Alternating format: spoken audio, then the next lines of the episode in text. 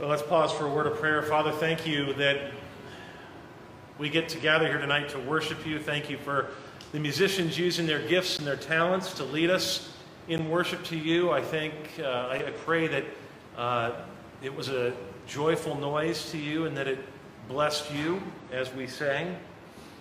I pray that it refreshes us. I ask now as we go to your word that you would instruct us and give us wisdom as we look at the problem of injustice. We ask this in Jesus' name. Amen. You can go ahead and be seated. So let's uh, let's start off with I think something every one of us agrees on. I, in fact, I know we all agree on it. Uh, in this world, things are not fair, and we all know it. We all experience it to some degree or another.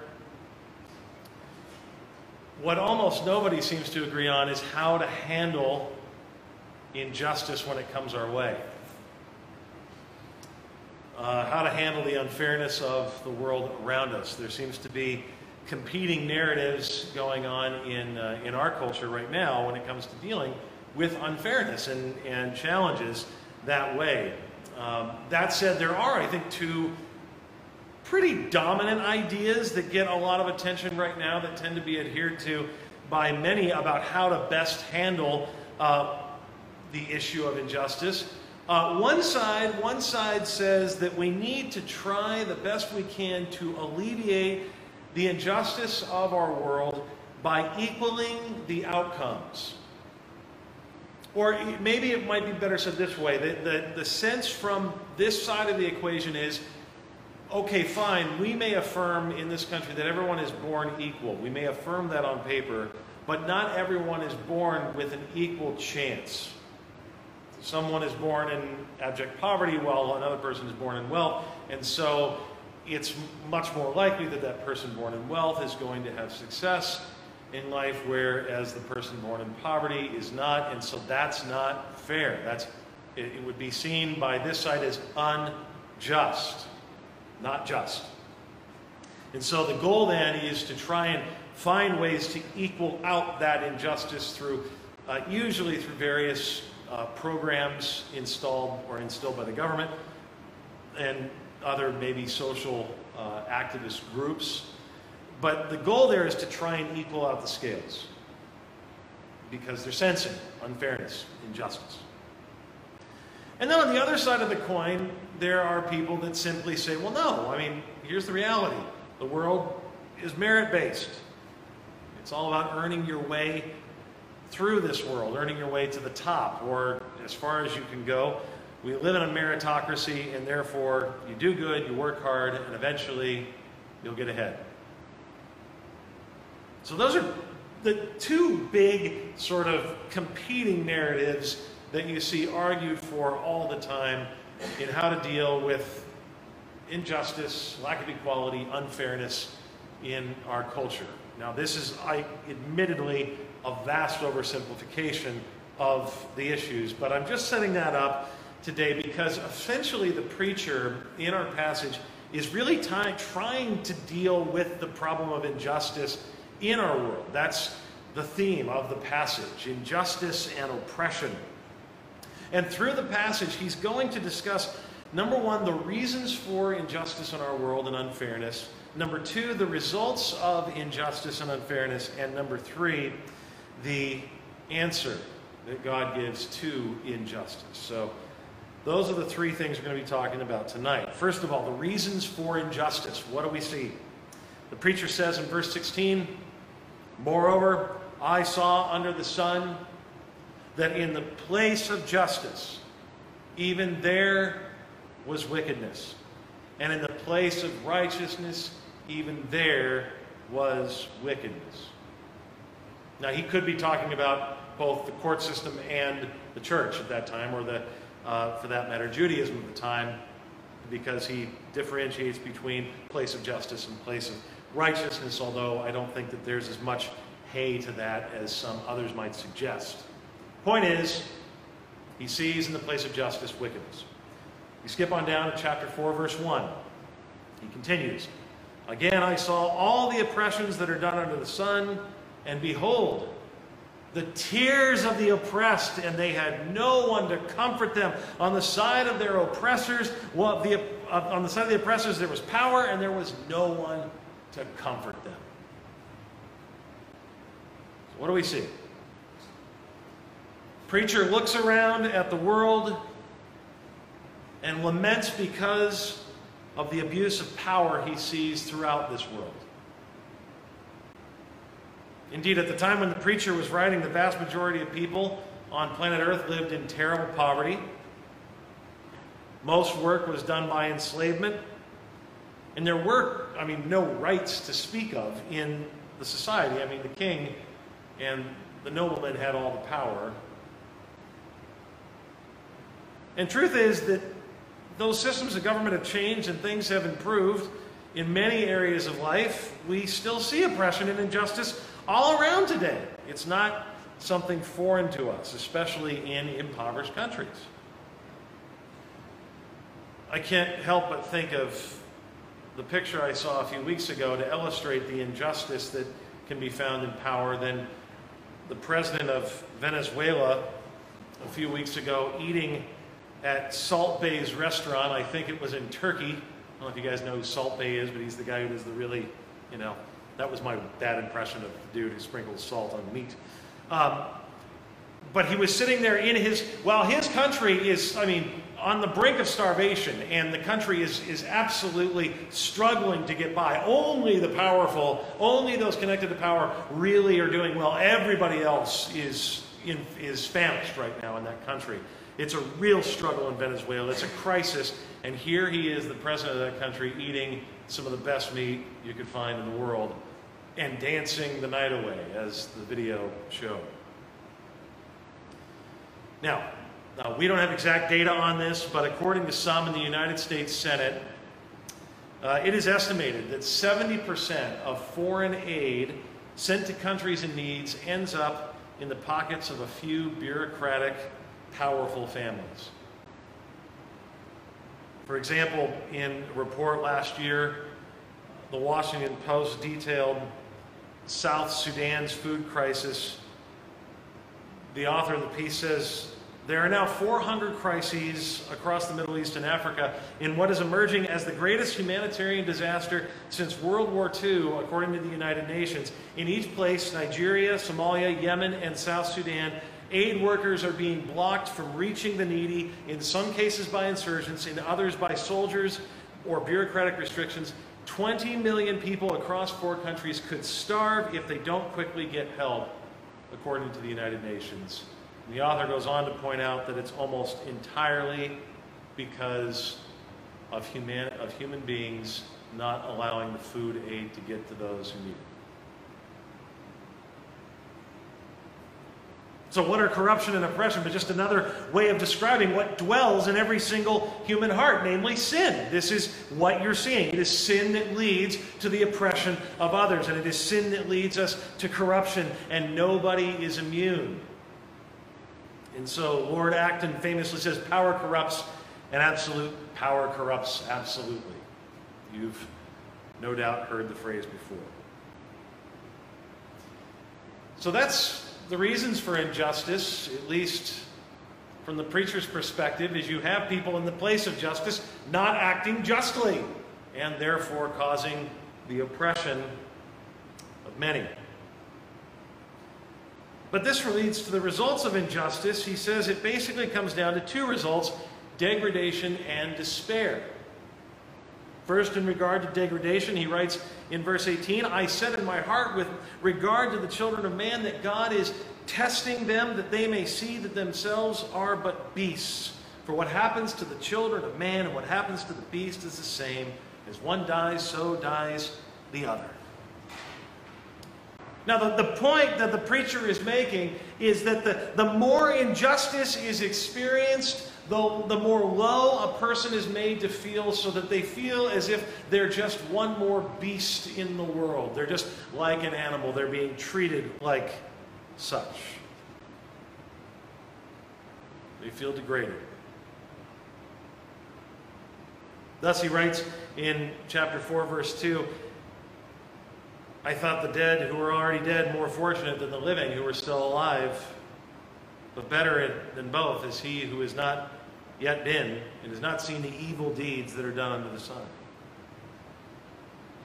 So the point the author is making is that when one experiences so much injustice and oppression, eventually it leads them to wishing they never existed. It leads them to wishing that life never happened. Indeed, we can see other instances of this kind of talk in places like the book of Job, where Job says, May the day of my birth perish, and the night it was said, A boy is born, that day may it turn to darkness. May God above not care about it. May not light shine upon it. And we know why he said it because Job was facing constant injustice. He was getting stuff for no apparent reason. All these terrible things were happening to him. You ever felt like that? You ever felt like, man, I just I wish I wish I was never born. You ever felt like just giving up? Man, I just wish, I wish I could die.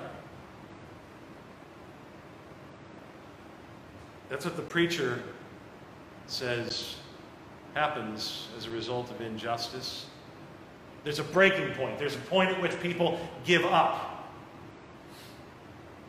I can't help but think of a scene from the movie uh, Braveheart right after the corrupt and unjust King Edward makes a rule that whenever anyone gets married in Scotland, one of King Edward's nobles gets to sleep with the new wife on the first night of their marriage. And in this one scene, a nobleman shows up at the wedding to take this new bride for the night.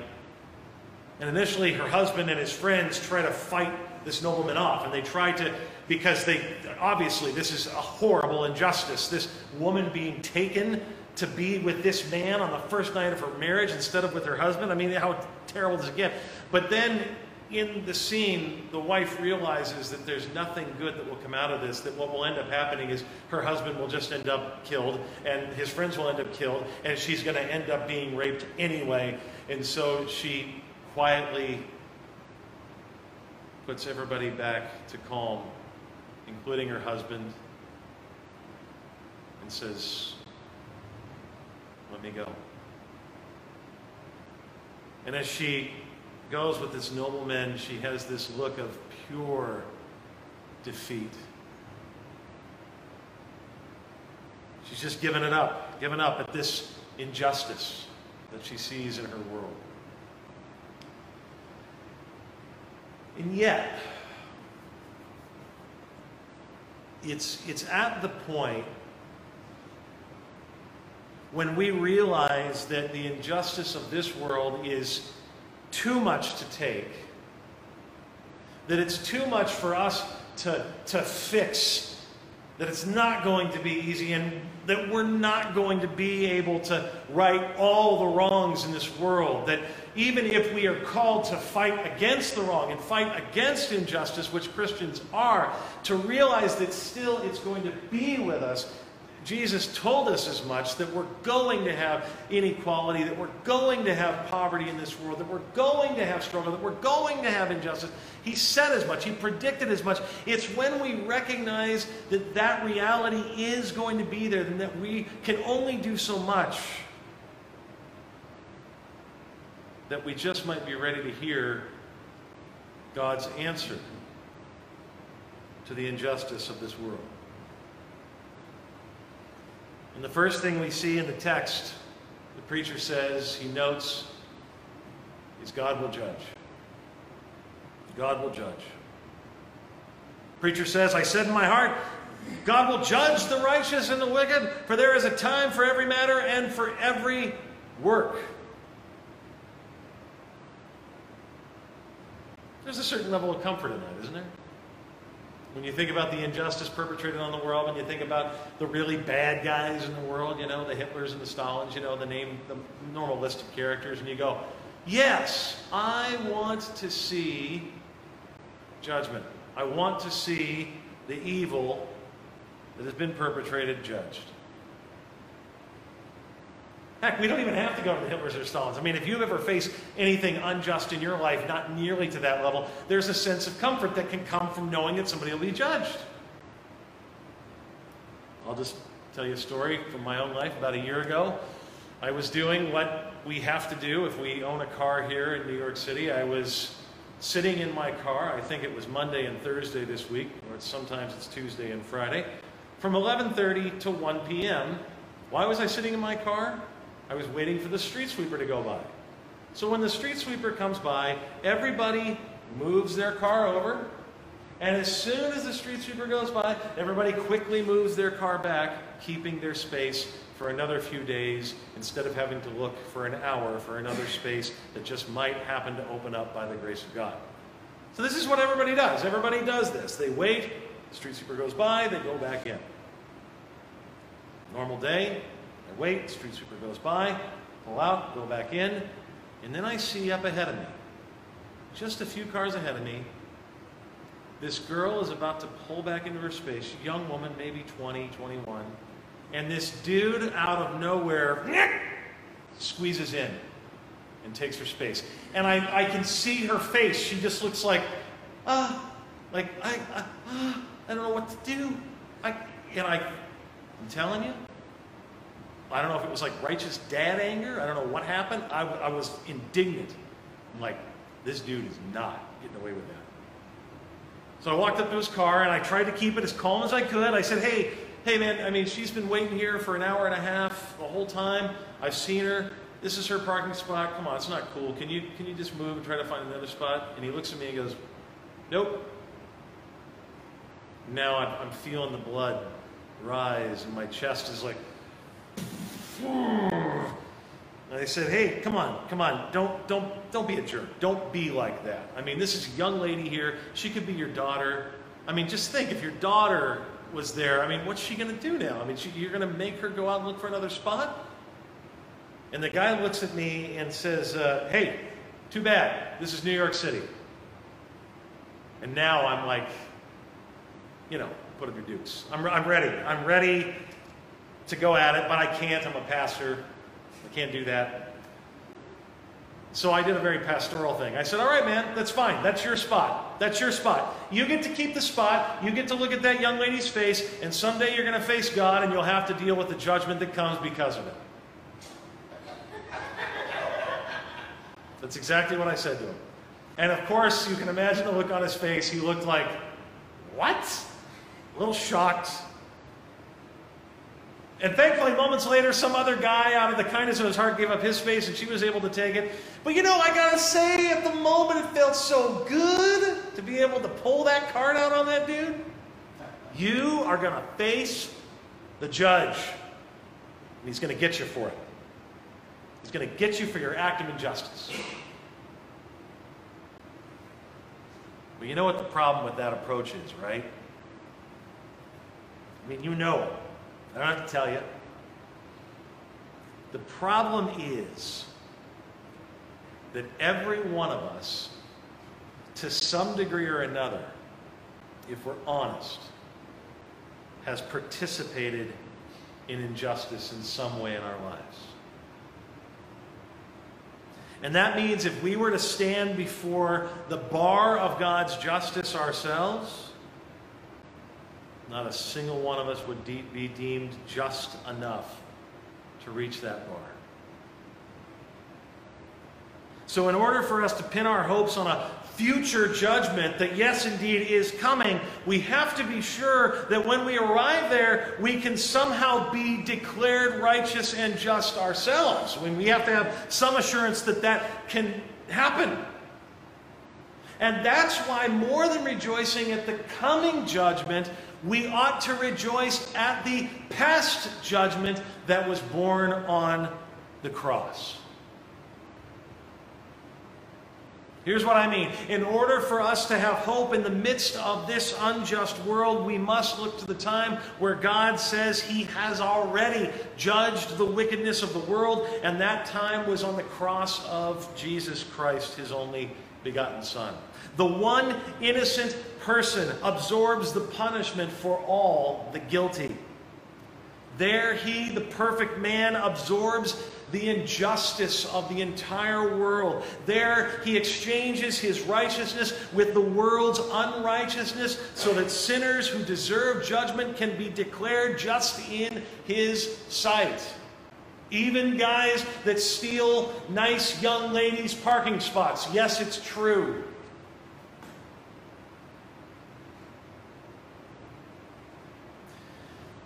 I don't know if any of you have seen the movie Calvary. Uh, if you haven't, I'd recommend it. It's, it's pretty rough, it's pretty raw, uh, but it's a wonderful story about a middle aged priest who, at the beginning of the movie, hears a confession from someone who tells him, in fact, in his confession, that in one week's time he's going to kill this priest. And the reason he gives for telling the priest he's going to kill him is because he says, You know, I was molested when I was a child, very young age, seven years old. And I suppose I, I could go out and find a priest who has done the same sorts of things. I mean, the priest who did that to me is already dead and gone. But I could find a priest who, who did all those sorts of things. And you know what? Um, that might make a statement, but you know what would make even more of a statement? Is if I kill a good priest. Is if I kill an innocent man. And that's why I've chosen you, Father. Because I know you're a good priest. You're going to atone for the sins that were committed against me. And that's exactly what Jesus Christ says he does. He atones for the sins that we've committed against them and they've committed against us. So we go back to the beginning, in which we discussed the two prominent ways of handling injustice in our world. The one says we have to make everyone equal as best as possible. The other says it should be based on merit. The cross says both are true. Through Jesus Christ, both are true. Here's what I mean. At the cross, because we are all sinners, we are indeed declared completely and totally equal in the sight of God. As the old saying goes, the ground is most level at the foot of the cross. It is completely and utterly equal. No one stands on higher or lower ground at that place. No favoritism is given whatsoever. Jesus dies for the sins of the entire world right there. And yet, on the other hand, the cross also tells us that the only people who will see God and be forgiven are those who have merited his favor. However, it is not our merit that the cross gives us, but Jesus's. And the fact is, we are saved by works, just not our own, His. So we stand there, equal, but filled to the brim with merit by the cross of Jesus Christ. And when we grasp this reality, well, then we just may be able to handle the injustice perpetrated against us with a little more strength. We just might be able to find the strength to fight against the injustice of others in a way that shows that we still love and have compassion for them. Because as we accept the fact that all of us are equal before God, it will give us the humility to remember that those who perpetrate injustice aren't all that different than us. And yet, because we have been recipients of the grace of God that declares us favor,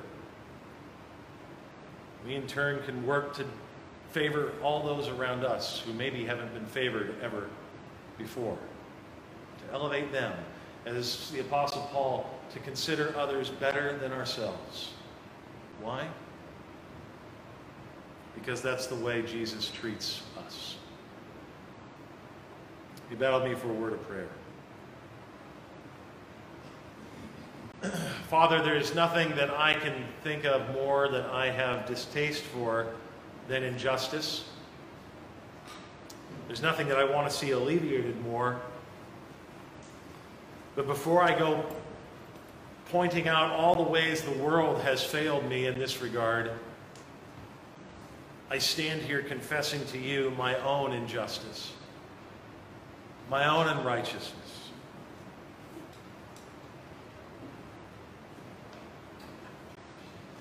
And I pray that you would move in each person's heart here to do the same tonight. To get real about it. Even in the smallest ways, each one of us looks for ways to get ahead.